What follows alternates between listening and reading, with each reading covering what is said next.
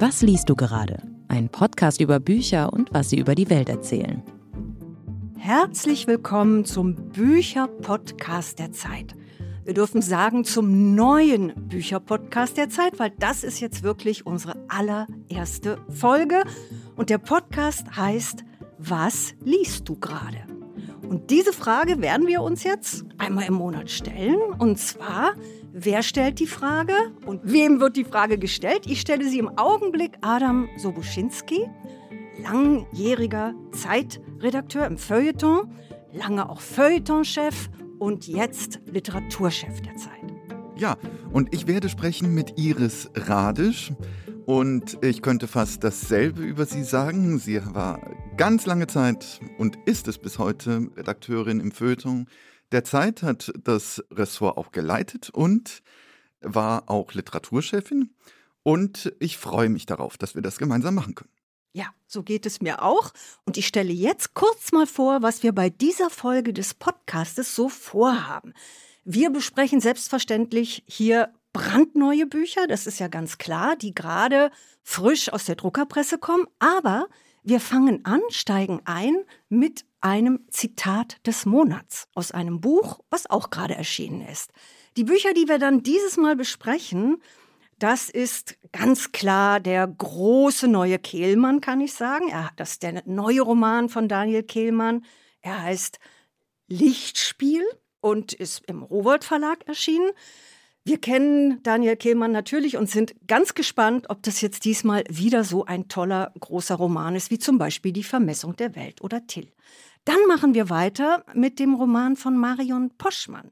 Marion Poschmann, eigentlich bekannt als Naturlyrikerin, aber auch Romanautorin, hat ein neues Buch, einen neuen Roman, der ist bei Surkamp erschienen und heißt Der Chor der Erinien.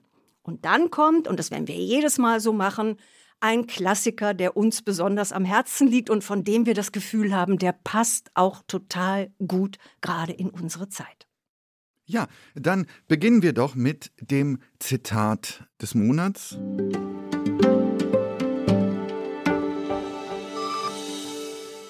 Der erste Satz. Ich habe des Öfteren gelesen, gehört und manchmal gedacht, wir lebten in einer Opfergesellschaft die selbstgefällig den Status des Opfers mit dem des Helden verwechselt. Das Zitat stammt aus dem neuen Buch von Emmanuel Carrère, ein französischer Schriftsteller, der ziemlich eigenwillig ist. Das Buch heißt V13, die Terroranschläge in Paris, Gerichtsreportage. Aber dieser Satz, wenn wir uns ein Zitat vornehmen, ist ein Satz, der natürlich weit über die Enge des Romans und diese Welt des Romans hinausreicht. Inwiefern leben wir in einer Opfergesellschaft, Iris? Man hat dann natürlich gleich spontan die Assoziation, es melden sich jetzt immer mehr Opfer zum Beispiel von Missbrauch. An sowas denkt man. Und Opfern wird sehr viel mehr Gehör geschenkt. Man glaubt ihnen auch schneller. Sie werden nicht so schnell abgewimmelt, wie das früher so war, wenn man nicht genug Beweise hatte zum Beispiel. Wir haben ja jetzt all diese Fälle, wo eben sexueller Missbrauch, der nicht wirklich gerichtsfest gemacht werden kann, angeklagt wird. Und es gibt plötzlich eine neue Öffentlichkeit für solche Vorwürfe. Daran denke ich, wenn ich Opfergesellschaft höre. Also Opfer haben sozusagen heute ein größeres Gehör und das ist erstmal was, was ich gar nicht so negativ finde. Und ich weiß jetzt natürlich, dass Emmanuel Carrère da an ganz andere Opfer denkt, weil er ja eben ein Buch über den sogenannten Bataclan-Prozess geschrieben hat, also über die grauenhaften Morde, die in Paris geschehen sind und den Prozess, den man den Mördern, die überlebt haben, die meisten sind ja tot, aber die, die noch im Umfeld der Mörder anklagbar waren, über diesen Prozess geht das Buch und da hat Opfer natürlich eine ganz andere Bedeutung als die, die sie jetzt in meiner Wahrnehmung hat. Ja, aber es ist natürlich interessant. Eine äh, Opfergesellschaft, das stimmt natürlich insofern, als dass wir viel mehr in unserer Zeit, was positive Aspekte hat, auch ein paar negative, glaube ich, aber einen sehr starken Fokus darauf haben, auf äh, natürlich so etwas wie marginalisierte Gruppen auch grundsätzlich, nicht? Also sei es jetzt äh, sexuelle Minderheiten oder auch ethnische Minderheiten in Gesellschaften und so weiter und so fort. Und das Interessante ist, dass er das erst einmal negativ konnotiert. Negativ insofern, als dass das mit dem Status des Helden verwechselt wird. Wir hatten ja immer eine Zeit, und ich würde sagen, die ging vielleicht noch so bis in die, naja, vielleicht sogar bis in die 90er Jahren, in denen es Heldengeschichten gab. Heldengeschichten, die unsere gesamte, könnte man sagen, Kultur basiert darauf, dass es eine Geschichte ist großer Männer, mhm. Feldherren mhm. beispielsweise. Mhm.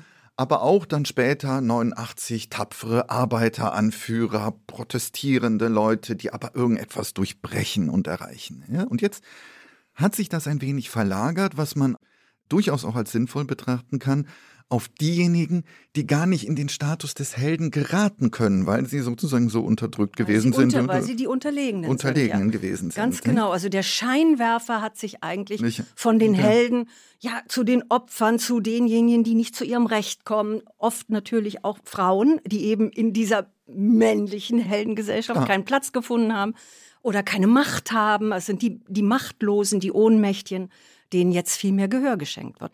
Ich wundere mich, dass Carrère das so negativ konnotiert. Das verstehe ich eigentlich nicht. Vielleicht, du hast dich ja sehr viel mit dem Buch beschäftigt, kannst du das besser erklären? Warum ist das für ihn erstmal ein, ein negatives Wort? Ich glaube, es hängt damit zusammen, dass er dennoch auf der Suche ist nach so etwas wie Heroischem, also etwas Großem, etwas, mhm. was über diesen einzelnen Individuen hinausreicht und etwas Allgemeines über Gesellschaft, über, über das Zusammenleben äh, mhm. beschreibt. Und mhm. Er, da ist er aber sehr oldschool, oder? Natürlich, er ist ja auch ein bisschen oldschool. also nicht grundsätzlich, denn er ist ja ein Autor, der hm, ja sehr eigenwillig ist, nicht? Das muss man mm. ja grundsätzlich sagen. Wirklich richtig eigenwillig. Diese Bücher sind jedes Mal so, dass sie einen auf eine bestimmte Weise irritieren, erst einmal. Ne? Er hat ja beispielsweise Das Reich Gottes geschrieben, ein, ein Buch über die Frühgeschichte, wo er seine eigene Biografie mit tatsächlich frühgeschichtlichen Bibelgeschichten letztlich mm. ver verzahnt mm. und so. Ein total tolles Experiment. Und hier ist er in die Rolle des Gerichtsreporters ähm, genau. geschlüpft verknüpft. Aber es sind keine klassischen Gerichtsreportagen, sondern er geht in diese Gerichte hinein, in das Gericht hinein, in das Palais de Justice ist das ja, in, ja, ja. in Paris, also ganz im Zentrum gelegen macht daraus allerdings Geschichten, nicht? Er trifft diejenigen, die beispielsweise überlebt haben oder diejenigen, die damit zurechtkommen müssen, dass ihre Tochter, ihr Sohn im Kugelhagel umgekommen mm. sind und wie die es schaffen, sich ein neues Leben zu errichten.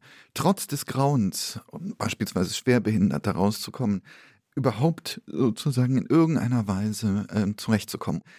Und das vergleicht er durchaus mit heroischen Geschichten, mit Heldengeschichten. Ja, und das ist was, das ist so eine Reaktualisierung ist dieses. Ja, und vor allen Dingen dreht er es wirklich um. Er sagt, soweit ich das verstehe, hier in diesem Bataclan-Prozess sind die Opfer die Helden. Das ist ganz klar. Die Opfer sind die Helden und ihre Geschichten zu erzählen, das sind eigentlich Heldengeschichten.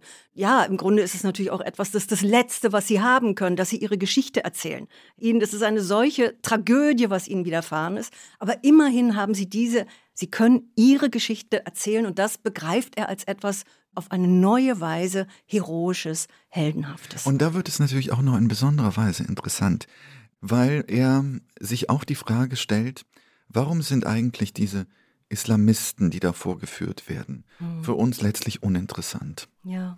Also für den Betrachter letztlich leer und uninteressant, diese Figuren. Ja, ganz ja. häufig ist es ja so, dass in Gerichtsprozessen der Täter interessant ist. Ganz ist häufig. Ist ganz so. häufig, ja. Weil mhm. er hat dann dieses Abgründige oder so ist irgendwie es. ist es eine außerordentliche Geschichte. Bis heute der spricht man von diesem Massenmörder in genau. Norwegen zum Beispiel. Der ist zu ja. einer mythischen Figur geworden. Das ist natürlich alles furchtbar. Für die Opfer ist das entsetzlich, dass die Täter eigentlich, auch wenn es negative Heldengeschichten sind, bleiben es Heldengeschichten, die über die Täter erzählt werden. Ja, und er sagt, dass diese Form des Täters allerdings, des islamistischen Täters, mhm. uns in einer Weise fremd ist, ja. dass wir den gar nicht in irgendeiner Weise mit unseren äh, ja, düsteren Gedanken, vielleicht eigenen kriminellen Energien oder sonst irgendetwas in irgendeiner mhm. Weise in Verbindung. Es hat nichts mit unserem gewöhnlichen seelischen Zustand zu tun, sondern das sind Leute, die in so übergeordneten Kategorien denken, sich in eine religiöse Manie hineinsteigern, die Jahrhunderte alt ist und dementsprechend geschichtlich aufgeladen ist, also fremde Gestalten, mhm. während wir individuelle Geschichten haben. Du und ich und die meisten unserer Zuhörerinnen ja, und Zuhörer. Ja, ja. Mit denen können wir uns identifizieren, die können wir sozusagen zu Helden erklären, aber wir können nicht sozusagen das, das radikal andere in irgendeiner Weise mhm. Äh, für uns begreifbar machen. Werbung. Ein Aufeinandertreffen von Aktivismus und Poesie. Das sind die Geschichten von Diane Oliver, einer bisher fehlenden Stimme im Literaturkanon des 20. Jahrhunderts. Die 22-Jährige ist in den 60ern bei einem Motorradunfall ums Leben gekommen. Ihre bewegenden Geschichten, ein Ausdruck der damaligen Bürgerrechtsbewegung, werden nun endlich veröffentlicht. Nachbarn, ein Buch, auf das die Welt 60 Jahre warten musste. Ab sofort erhältlich.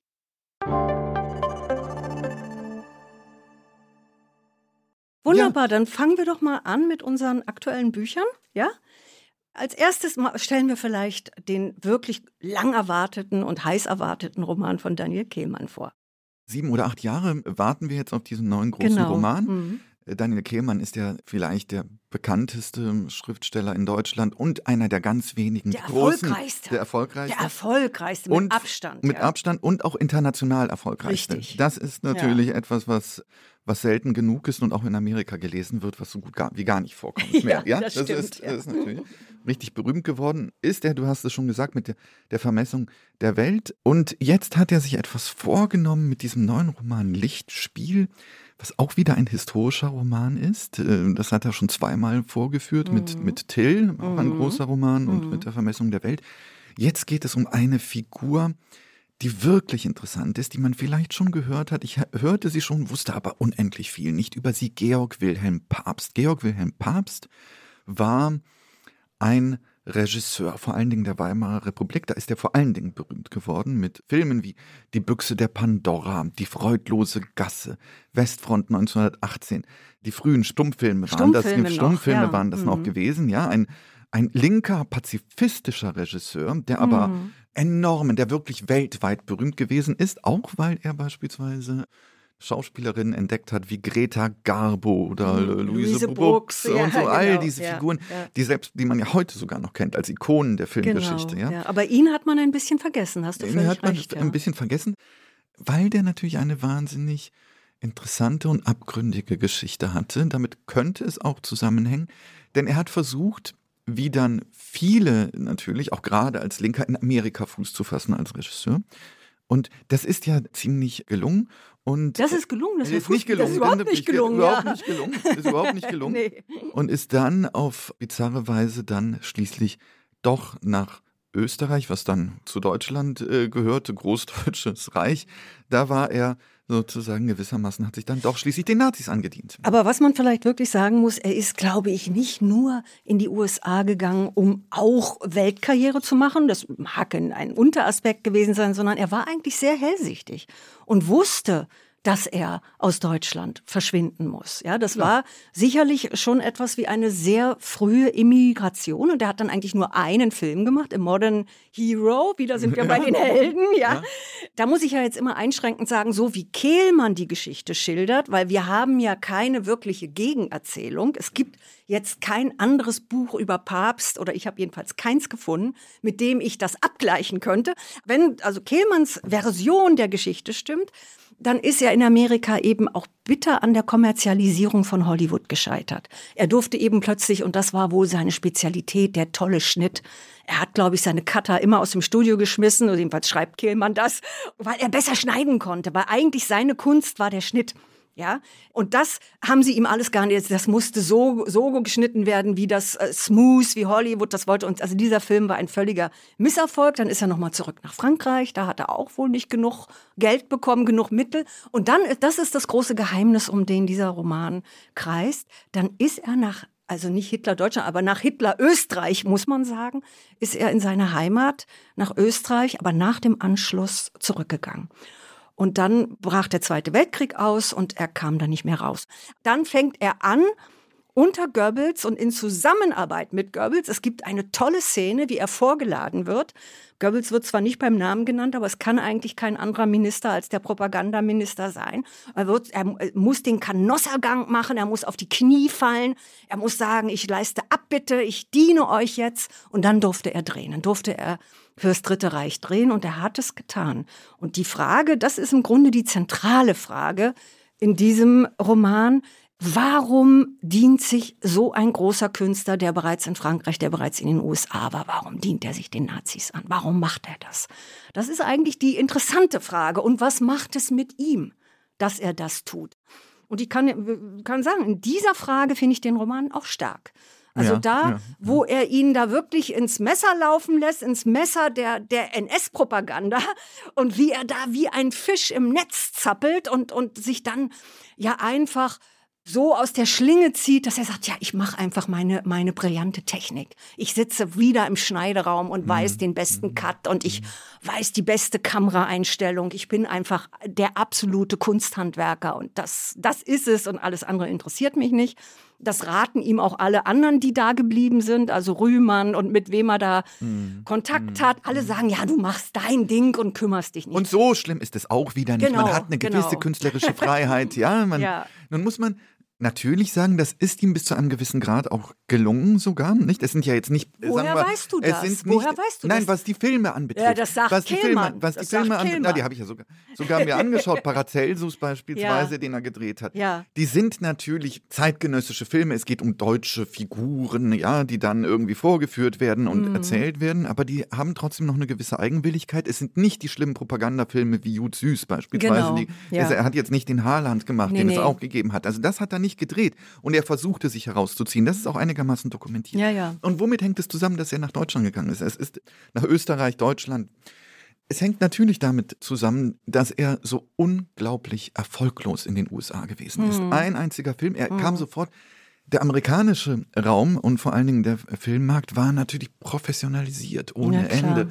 Das heißt, er wurde sofort in eine Maschine hineingeworfen und konnte nicht mehr eigenwillig arbeiten. Ja gut, die künstlerische Freiheit war. Ja, Das, aber das ist schon die Kehlmann-Version, wenn ich Na dich ja, unterbrechen das, darf. Das ist schon die Kehlmann-Version, dass es nicht anders ging, dass er sowieso auch kein Englisch konnte, dass er das spielt, das, das, ist wohl, das entspricht, glaube ich, ihn- schon der historischen Wahrheit. Das, ja, das mag schon sein, aber es gab viele andere Immigranten, die es geschafft haben. Ja, aber er konnte es nicht. Er konnte es nicht, okay. Er konnte Ja. es nicht. Er, und es wird ja auch herrlich dargestellt. Ja, ne? es gibt ja, ja. es gibt ja in diesem, in diesem Roman unglaublich grandiose Szenen, immer dann, wenn es um Dialoge geht. Wenn auf einmal zwei, drei Leute oder eine Partyszene, das macht Mm. er wahnsinnig geschickt, ja. Es ist ja auch ein Roman, das ist ja auch das Tolle, der gleichzeitig ein filmisch ist. Das er ist- erzählt die das- ganze Zeit das filmisch. ist das ist genau. fantastisch. Und er hat eigentlich auch Cuts, er hat Schnitte, Ja, er hat. Filmszenen und er springt ja auch in verschiedene Perspektiven. Mal erzählt ein britischer Drehbuchautor, mal ist es aus der Perspektive des Sohnes von Papst. Dann Genau. gibt es zwei Umrahmungskapitel, da äh, tritt uralt auf sein alter Assistent, Genau. der irgendwie aus dem Kameramann, ja. der, oder, oder Kameramann, der ganz tatterig aus dem Altersheim noch in ein Filmstudio gezerrt wird und irgendwie sagt, ja, wie war's denn, wie mit Peter Alexander oder da noch ein paar Anekdoten ja. auspackt.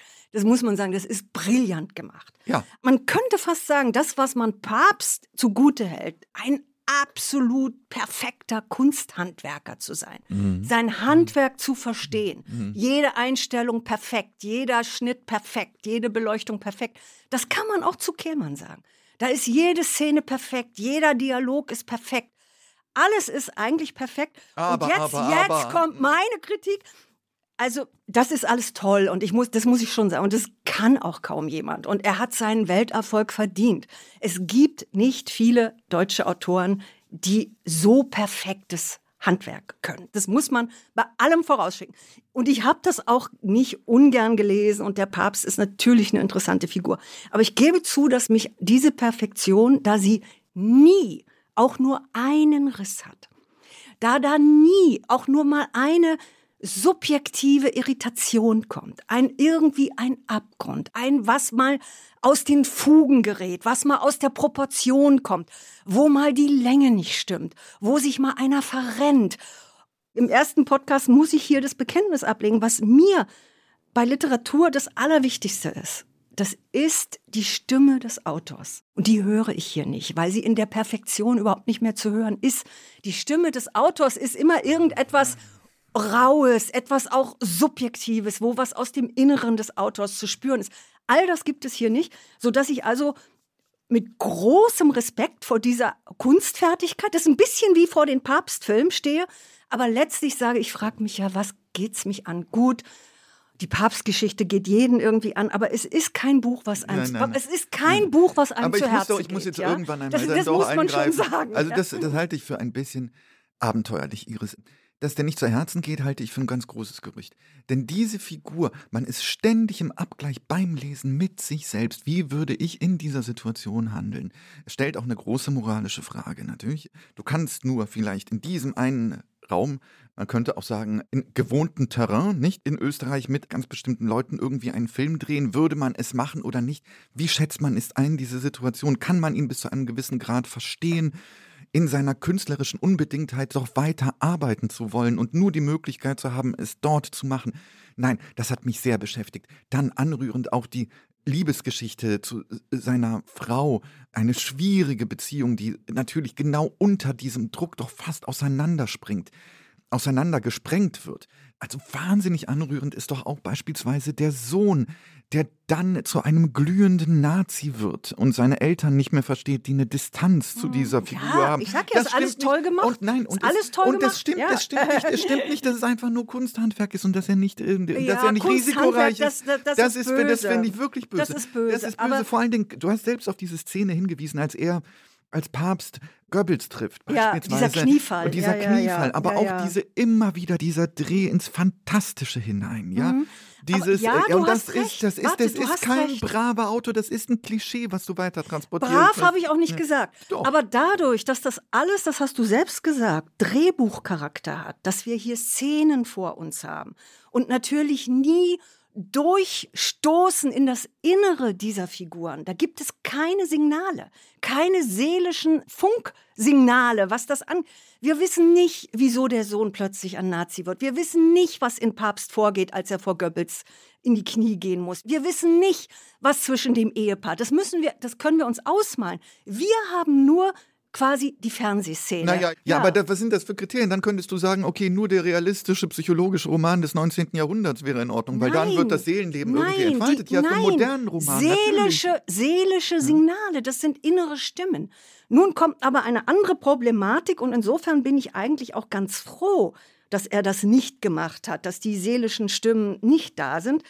Dann, man muss natürlich auch sagen, dass das ja hier Doku-Fiction ist. Ja?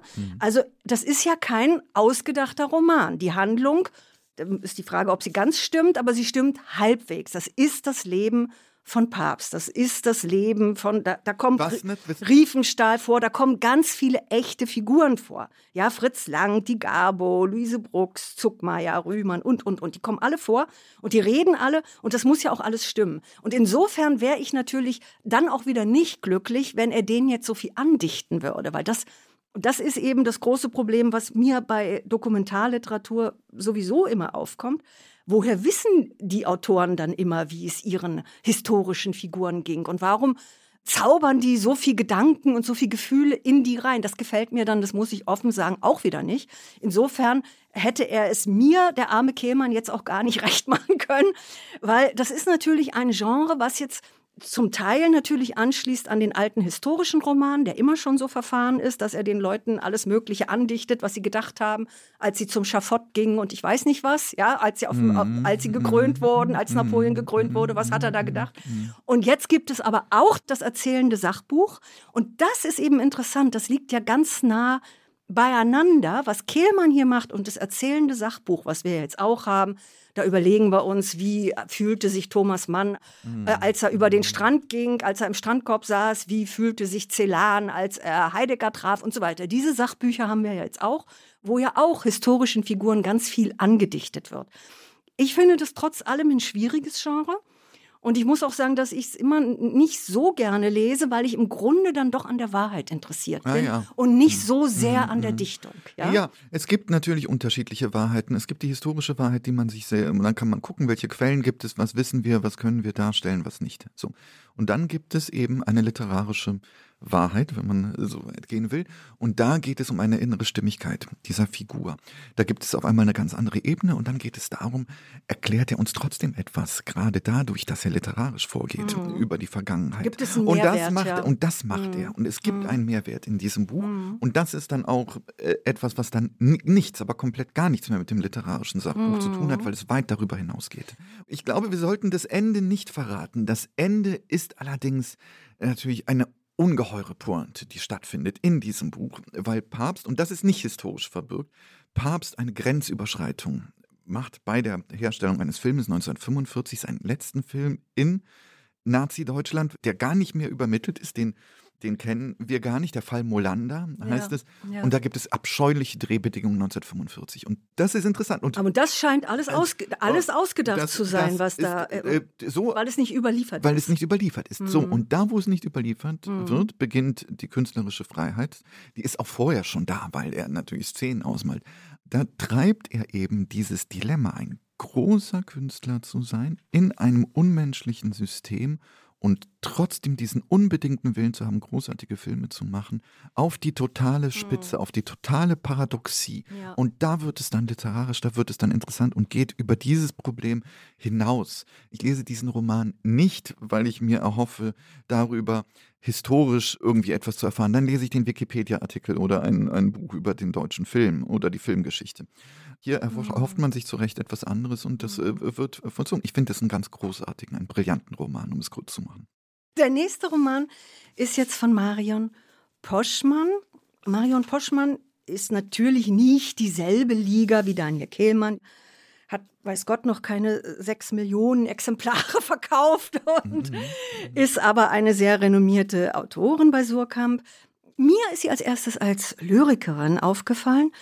Sie schreibt wunderbare Naturlyrik. Ja, sie ist so ein bisschen auch in dieser Tradition mhm. des, des Nature Writing, würde ich sagen. Sie kennt sich da unglaublich aus mit allen möglichen Farnen, Pilzen und Kräutern. Und ich, mhm. ich habe sie auch mal erlebt. Vor vielen Jahren bin ich mit ihr gemeinsam mal zu der, wie ich auch sagen würde, Naturlyrikerin Sarah Kirsch gefahren und wir hatten ein wunderschönes Interview zu dritt und das hat die beiden, also es war wie eine Staffelübergabe. Die große alte Dame der Naturlyrik hat auch Marion Poschmanns Gedichte sehr gemocht.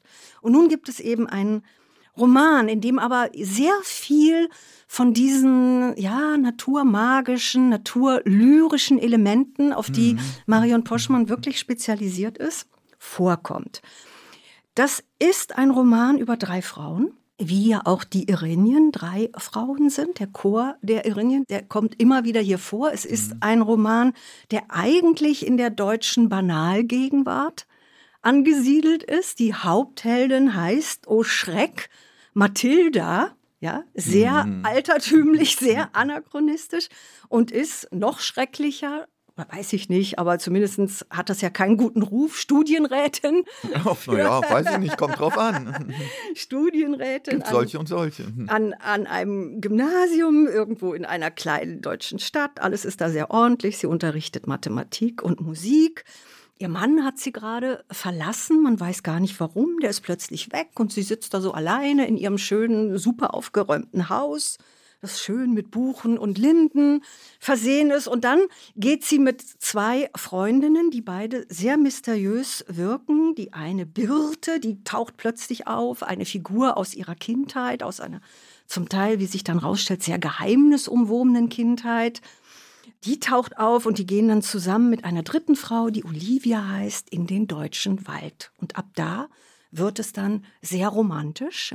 da, ja. da kommen dann wirklich sehr viele alte Mythen. Es wird sehr unheimlich. Dieser Wald fängt an zu brennen auf einer Wanderung, die sie machen. Wir kommen auch immer mehr Signale des Fantastischen, des Unheimlichen. Also nicht nur, dass plötzlich mhm. Feuerschein im Wald auf und der Wald also wirklich am Ende buchstäblich brennt. Es kommen auch viele Erinnerungen aus der Kindheit hoch. Die Mutter von Mathilda, die etwas sehr selber etwas Naturmystisches hat und plötzlich aus diesem aufgeräumten und übergestaubsaugten bundesrepublikanischen Haus ausbricht und sich eines Tages irgendwie unterm Rhododendron in der Erde wiederfindet. Also da sind sehr viele märchenhafte Motive. Also sie verlässt diesen geordneten bundesrepublikanischen studienrätlichen Kosmos sehr rabiat, um in wirklich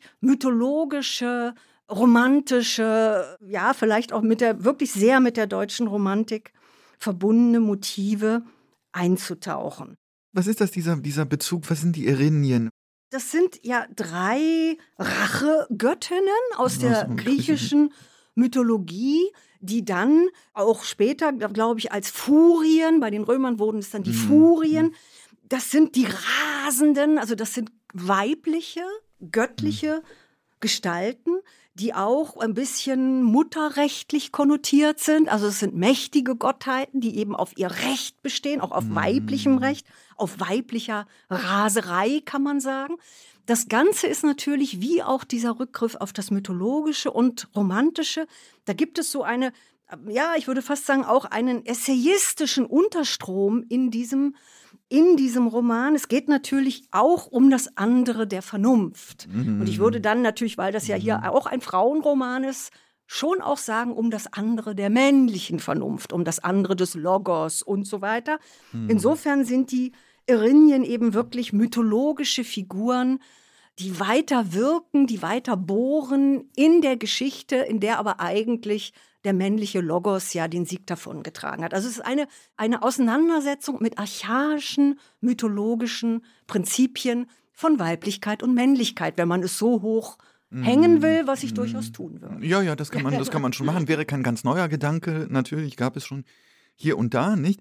Und äh, wirkt fast schon ein bisschen veraltert, wo wir ja eher dazu übergegangen sind, äh, zumindest in ganz vielen Diskussionen, dieses äh, binäre Oppositionspaar nicht ganz so hoch zu hängen, sondern eher die Durchlässigkeit ja, von Trans, Geschlechtern zu Trans und, queer und wie auch immer. Ja, ja, ja. Und, und dementsprechend nicht, nicht so bipolar, ja, wie das ja. im Roman dargestellt wird, zu äh, konnotieren. Frauenwelt und Männerwelt meinst genau, du? Das genau, ist hier, das zu, ist hier ja. zu ordentlich voneinander ja, aber geschieden. Total, ne? Es kommen, Mhm. also Männer treten, wenn die in diesem Roman hier auftreten, nur als Klischeefiguren auf, nämlich irgendwelche Karrieristen, die die dann treffen während der Wanderung und so. Mhm. Es gab Teile dieses Romans, die ich interessant fand. Also beispielsweise diese le- leise Fantastik, die es da drin gibt. Nicht diese Freundin, die dann tatsächlich auftaucht, diese ganz schreckliche Birte, die in ihr Leben tritt, dann wieder Jugendfreundin, Schülerfreundin sogar noch und so, die taucht erst einmal als Geist auf, ja, so und, und verschwindet dann wieder. Am Anfang entfaltet sich durchaus so etwas wie so eine Spannung. Und es gibt ein paar gesellschaftliche Aspekte, die ich nicht schlecht finde und gut gesehen finde. Beispielsweise kommt auch Aktuelles hinein, also so etwas wie Klima beispielsweise, nicht die Natur, die bei ihr immer etwas sich rächt, Tolles, ja? die sich recht, die, die sie toll findet, wird auf einmal ganz düster, nicht in diesem Waldbrand, wo sozusagen diese, da ist ganz viel Dystopie auch drin, ja, ganz Ja. viel un magischer Untergang könnte Das man auch richtig sagen. auch ja. ein, ein Sinnbild der Klimakatastrophe, ja, dieser ja, Brand. ja, Ja, genau so ist es. Und auch ein paar andere Sachen. Aber, aber, aber, aber, wirklich ein großes Aber. Ich bewundere zum Teil wirklich und erkenne das auch an, diese Sprachfertigkeit, die sie zum Teil hat, dieses lyrische Schreiben, was da im Vordergrund steht, Mhm. Dieses fast wie- wie sie. Natur beschreibt, Ja, ja. ist ganz toll. Wahrnimmt ganz toll, auch, ganz, ganz ja. toll. Ich kann diese Baumarten auch gar nicht auseinanderhalten, bin da immer ganz schlecht drin und sowas. Da lerne ich dann Pech auf for you, Und, kann ich ja, nur sagen. Pech for you, aber man braucht sozusagen ein bisschen ein sehr, sehr starkes Interesse dafür. Und ich weiß nicht, ob dieser Ton, der eine gewisse bleierne Ernsthaftigkeit hat, auch. Ja, also sie hat ja keinen Begriff von Gesellschaft. Natürlich gibt es auch so ein bisschen Ironie. Ja, Gibt ja. es schon, aber ob ja. das, ob das ist auf 200 Seiten. Die kamen mir erstaunlich lang vor, muss ich wirklich sagen. Also vorlesen ist immer blöd in so einem Podcast. Wahrscheinlich darf man es nicht, aber wirklich ganz kurz. Das muss man 200 Seiten wollen. Oh gut, das sind jetzt Passagen, die eh noch etwas lyrischer sind, herabgesetzt, aber trotzdem, so schreibt sie ja auch. Wir treten hinaus aus der Tiefe der Wälder, wir treten hinaus aus den Schatten ins Licht. Verdorrt Halt. sind die Gräser vertrocknet, das Unterholz Zunder für jenen künftigen Funken. Das Boah, sind, nein, warte mal, warte mal. Das ist ganz ungerecht, was du da gerade machst. Das sind die Gesänge der Erinien. Und das ist natürlich mit Absicht. Das ist, eine, das ist nun Ja, wirklich ja, eine hohe das literarische un- äh, ja. Kunstfertigkeit, daraus so einen archaischen Gesang zu machen. Ja. Das ist nicht die bundesrepublikanische Prosa, die hier sonst herrscht. Das Ja, ist nicht wahr. ja, ja. Und da muss man natürlich auch sagen, sie hat Selbstironie. Also wenn man sagt, dass die Erzählerin hier sehr nah an dieser Mathilda ist, dann ist das natürlich eine hochironische Figur. Als Studienrätin, als eine, die ständig jedes Staubkörnchen aus und die immer auf, die irgendwie völlig zwanghaft ist. Das ist eine ironische Figur. Da sind sehr viele Ebenen, die überhaupt nicht langweilig sind, weil sie eben große Brüche haben. Das finde ich, kann man ihr nicht vorwerfen. Also mich hat dieses Buch wahnsinnig und ich weiß nicht, ob du diesen tollen, tollen Film gesehen hast von Christian Petzold, Der rote Himmel. Hm, nee, Weißt du, nicht gesehen. das nee. ist wahnsinnig nah dran. Auch die Stimmung. Wie drei junge Menschen in die Natur gehen, da ist es ein Ferienhaus an der, an der Ostsee, ja. Mhm. wie sie da erstmal versuchen, sich so selbst zu sortieren, zu finden und wie dann die Natur als Form erstmal nur als roter Himmel und dann wirklich als Feuer auf sie zukommt. Ja, ja. Und auch bei Petzold übrigens. Und ich weiß nicht, ob du ihm das auch so übel nehmen würdest. Da macht es nämlich ein Mann. Ist es eine Auseinandersetzung mit naturromantischen Motiven? Und mit dem, was wir vielleicht vergessen haben und was vielleicht, wenn man ganz pauschal denkt, ja auch vergessen haben, so weit die Natur und die Naturmagie vergessen haben, dass wir die Natur zerstört haben. Nein. Und dass die Natur zurückschlägt. Also diese Motive haben wir nicht nur bei Frauen, die gibt es auch bei männlichen Das Künstlern. weiß ich doch auch, das weiß ich doch. Nee, das würd, das, dem würde ich vollständig unterschreiben. Nein, ich habe nicht die ganze Zeit beim Lesen gedacht, das ist eine Frau, die das schreibt. Ja klar, finde ich dann, dementsprechend ist dann sofort so naturmystisch und so weiter. Halte ich für ein ganz großes Gerücht.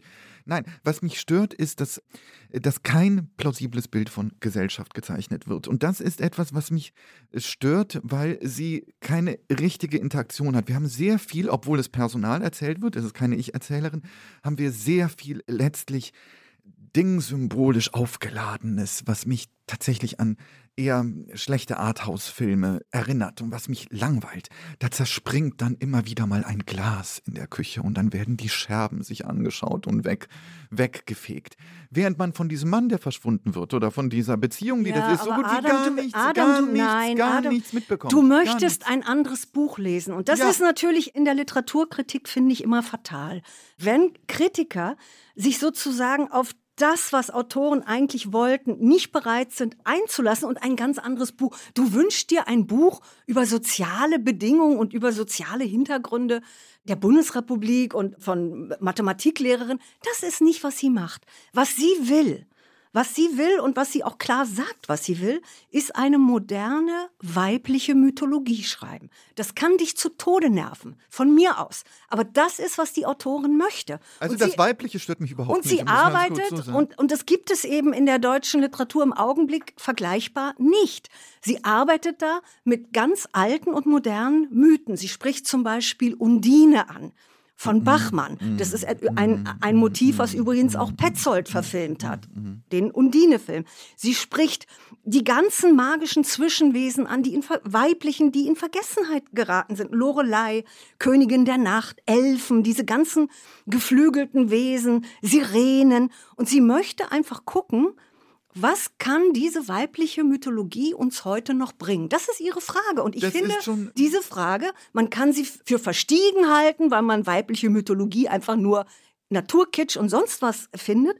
Aber ich finde das eine völlig legitime Frage. Welche weiblichen Mythen sind da? Und wie kann eine Autorin heute mit denen arbeiten? Das ist doch völlig d'accord, völlig das ist d'accord, völlig toll. d'accord. Ja? Du hast mich ja sogar ein bisschen überzeugt. Du hast mich sogar ein bisschen überzeugt. Es stimmt, dass ich äh, ähm, hier jetzt sehr subjektiv eine Kritik ähm, ausgeführt habe und ein loses Geschmacksurteil losgeworden bin. Das ist schon richtig. Deswegen habe ich auch am Anfang gesagt, dass ich das anerkenne, was sie macht. Ich sehe durchaus, welche Fähigkeiten sie hat als Autorin. Das begreife ich.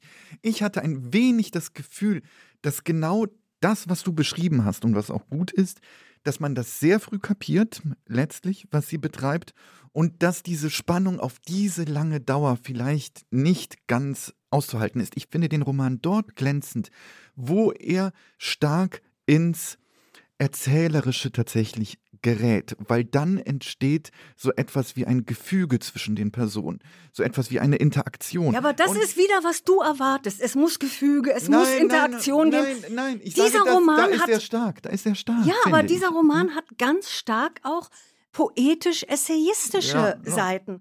Der hat eigentlich sogar, da- das habe ich noch gar nicht ganz ausgeführt, einen ganz hohen Überbau, in dem sie über Trinität spricht und dass Gott und der Sohn und dass der Heilige Geist eigentlich immer weiblich war und so weiter. Also das hat einen Mhm. richtig tiefen essayistischen Unterstrom, den ich jetzt hochinteressant finde, den man aber gar nicht immer mitlesen muss. Das ist auch, auch schon, wenn man das als ja, wenn man das als eine neue Romantik, als, einen, als, als Mhm. ein neoromantisches Buch liest, Was gefällt dir denn nicht an dem Buch? Gibt es irgendetwas, was dir nicht daran ja, gefällt? was mir nicht ganz gefällt, ist die Rechthaberei von der Mathilda, die immer, die, die immer alles besser weiß. Das finde ich nicht gut. Aber was ich noch sagen wollte, im Grunde haben wir, glaube ich, beide hier in dem Podcast bisher, ich will gar nicht sagen, denselben Fehler gemacht. weil wir können ja nicht aus unserer Haut. Ich wünsche mir von Kehlmann eigentlich ein anderes Buch, obwohl ich anerkenne, dass das, was er macht, für sich sehr gut ist, aber ich wünsche mir was anderes und du anerkennst, dass man das vielleicht mit weiblicher Mythologie hm, vielleicht nicht, nicht ganz. Es geht mir nicht um das Weibliche. Ja, du, du drängst mich in eine Ecke. Die, aber die, eigentlich wünschst du dir ein ganz anderes Buch. Im Grunde, und da sieht man vielleicht, im Grunde sieht man daran eben auch die, ja, die Größe und Beschränktheit von Literaturkritik. Wir kommen ja, eben ja. beide nicht ganz aus aus dem, wie wir lesen und was wir uns äh, dabei äh, wünschen. Ja, aber das ja. Gute daran ist, das Gute daran ist, dass wir uns natürlich korrigieren können. Und das, das, das ist, ist, natürlich wahr, etwas ja. anderes, als wenn man alleine Dafür machen wir das ja hier gerade. Dafür machen wir das hier Und grade. unfair ist okay. Kritik auch bis zu einem gewissen Grad immer. Werbung. Nach der Freund und was fehlt dir kommt nun der neue Roman von Bestsellerautorin Sigrid Núñez. Darin geht es um die Geschichte einer Frau, einem jungen Studenten und einem wunderschönen Papagei. Berührend schreibt Nunez darüber, was passiert, wenn Fremde sich einander ihr Herz öffnen. Die Verletzlichen. Ein Roman über Nähe und Innigkeit in unwegbaren Zeiten, sowie die Kunst des Schreibens. Ab sofort im Handel. Okay, jetzt kommen wir zu unserem Klassiker.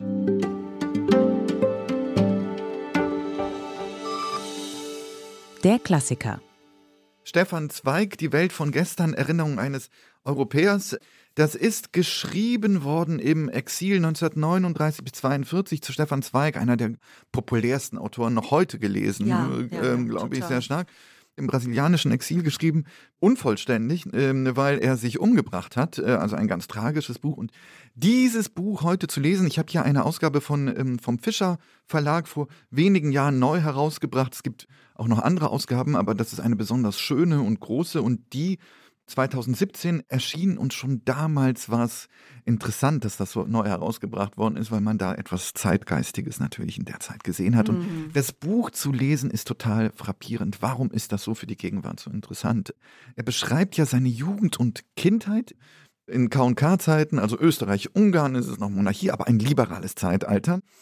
Ein Zeitalter der Bürgerlichkeit, wo es Sitten und Gebräuche gibt vor dem Ersten Weltkrieg. Also und er beschreibt eine Zeit, die mich zum Teil an die 80er, aber auch an die Zeit nach 89 erinnerte, als man einen starken Zukunftsoptimismus hatte, was, hm, was den Westen anbetrifft, weil er ja. beschreibt, alles hatte eine Norm, sein bestimmtes Maß und Gewicht, Sicherheit oh. war da. Schon einem Säugling hat man ein Sparbuch sozusagen ähm, äh, äh, hergerichtet. Ja, das haben 1981, ja. als wir nach Deutschland gekommen sind, meine Eltern auch und mir ja, sofort ein Sparbuch eingerichtet. Genau. Ja, niemand glaubte an Kriege und Revolutionen. Es war das, das war Jahrhundert der Sicherheit. Der Sicherheit das ist sein erstes also heißt auch sein erstes genau. Kapitel. Ja. Es ist das Jahrhundert der Sicherheit und dann beschreibt er, in dem ist er groß geworden. Und vielleicht noch schnell einschieben, wir haben ihn auch deswegen jetzt ausgewählt als den Klassiker unseres diesigen Monats, weil er ist fast ein Generationsgenosse von Papst. Ja. Das muss man sagen. Sie sind fast gleich alt. Also Zweig ist nicht so alt geworden. Papst ist erst in den 60er Jahren mhm. gestorben. Er mhm. hat sich 42 in Brasilien im Exil mhm das Leben genommen. Er musste ja anders als mhm. Papst ins Exil, mhm. weil er Jude war und das hat ihn zur Verzweiflung getrieben. Er hat Klar. eben seine Welt auch nicht mehr gefunden und die Parallele zu Papst natürlich und vielleicht auch wirklich das Aktuelle für unsere Gegenwart ist natürlich, dass er am Ende beschreibt, einmal natürlich, wie seine Welt langsam zerfallen ist, wie sie am Ende total zerfallen ist, als das Dritte Reich anbricht und wie er dann im Exil, er nennt das wunderbar, eine Gleichgewichtsstörung bekommt. Ja, ja, ja. Das finde ich, was man vielleicht überhaupt über Flucht und Exil sich immer wieder vor Augen halten muss, was es bedeutet, seine Heimat zu verlassen, eine Gleichgewichtsstörung. Und er sagt, man verliert dabei die gerade Haltung, wenn man den eigenen Boden nicht mehr unter den Füßen hat. Und man ja, ist dann im Grunde immer noch, der Kopf ist natürlich immer noch funktionsfähig oder vielleicht auch nicht, aber man ist nicht mehr, man steht nicht mehr gerade in der Welt. Und das fand ich so, wie er das beschreibt, wie er mhm. eigentlich hat er ja noch diese altväterliche geordnete Sprache. Deswegen ja, ja, liest man ihn ja auch so, ja, so gerne. Er hat, ich will nicht sagen etwas Gemütliches, weil das zu böse wäre, aber etwas Anheimelndes. Er sortiert einem die Welt so schön. Er hat so was Warmes in seinem Erzählen. Ja, ja? ja. Äh, anheimelnd kann man, kann man schon sagen. Und wie ihm dann aber selber diese Welt, die er eigentlich in seiner eigenen Stimme noch hat, wie sie ihm dabei schon zerfällt und wie er keinen Ausweg mehr, Ja, mehr ja, und findet. wer das, nicht ist- mehr ak- aktualisieren kann. Und es ist, ja, das stimmt, das ist auch aktuell, aber es gibt noch etwas anderes, was mich zutiefst beeindruckt hat. Nämlich, er schreibt an einer Stelle, alles Radikale, alles Gewaltsame schien bereits unmöglich in einem Zeitalter der Vernunft. Das heißt, vor dem Ersten Weltkrieg. Diese Unvorstellbarkeit, dass es mitten in Europa einen Krieg geben könnte. Das ist, oder, und vor allen Dingen einen großen Ja. Krieg mit Feldschlachten und Ja, so weiter. Ja. Das hat einen natürlich sofort an, äh, an, an- an, den aktuellen an die Krieg heutige der Zeit, für ähm, den wir ähm, es für so unmöglich gehalten vollständig, ja? haben. Ja. Also wie so, ein, wie so Bruchlinien richtig, stattfinden, diese, diese Selbstverständlichkeit, in der man Ja. lebte. Nicht? Ja, und, ja. und in der man durchaus lebte, nämlich liberal, westlich gesinnt, sicher natürlich auch Und dementsprechend. vor allen Dingen glaubte, dass alles nur im Guten weitergeht. Weitergeht, ja. Das, das war ja auch ein bisschen, das hast du ja schon angedeutet, dass. Ja. dass das nach 89er Gefühl für uns, Ja. jetzt geht es voran. Ja, Ja, Jetzt genau. haben die, die, die schlimmsten Dinge liegen in Europa jedenfalls hinter uns oder in der westlichen Welt hinter uns. Jetzt geht es voran. Und dass das damals auch schon so war und dass dann alles zerfiel, es keine Werte mehr gab. Ich Ja. finde, das ist ein ideales Sachbuch, Sollte was man man, lesen. aktuell Muss man nochmal- lesen. Es, Sachbuch ist, ist, ist egal, es ist so literarisch, dass man gar nicht von, Ja, vom Sachbuch ja. sprechen kann. Aber das ist tatsächlich etwas, was einen, finde ich, sehr ergreift und ist auch auf einer bestimmten Weise eben kein historischer Schmöker, Überhaupt sondern, nicht. sondern da flimmert etwas Naja, durch, und, und es hat eben auch wirklich das, was ich jetzt immer so mag, man spürt diesen Autor selbst in jeder Ja, Zeile. ja. Auch wenn er versucht, nicht weinerlich, nicht, sich nicht selbst zu beklagen, aber man, er ist einfach so vorhanden in seiner ganzen seelisch-physischen, kulturellen Konstitution. Das ist für mich der größte Viel Lese besser als die Romane von ihm, nicht? Ja, Viel besser. ja, ja, Da muss man ja, wirklich ja. sagen, ja. ein ganz, ganz großes Buch. Mensch, dann sind wir uns ja mal einig. Das war auch nicht verkehrt. Ja, das war auch mal ganz gut. Ja, was wir unbedingt sagen sollten, diesmal erscheint zeitgleich auch der Sachbuch-Podcast. Es ist nämlich so, dass Maja Beckers und Alexander Kammann normalerweise im zweiwöchigen Wechsel mit uns sprechen über die besten, schönsten und tollsten Sachbücher, die immer erscheinen. Wir kümmern uns ja mehr so um literarische Dinge. Darauf freue ich mich sehr, was die beiden machen werden. Und was wir nächstes Mal machen, das, Das- sagen wir nächstes Mal. Das sagen wir nächstes Mal. Danke sehr fürs Zuhören. Tschüss. Was liest du gerade ist ein Podcast von Zeit und Zeit Online, produziert von Pool Artists.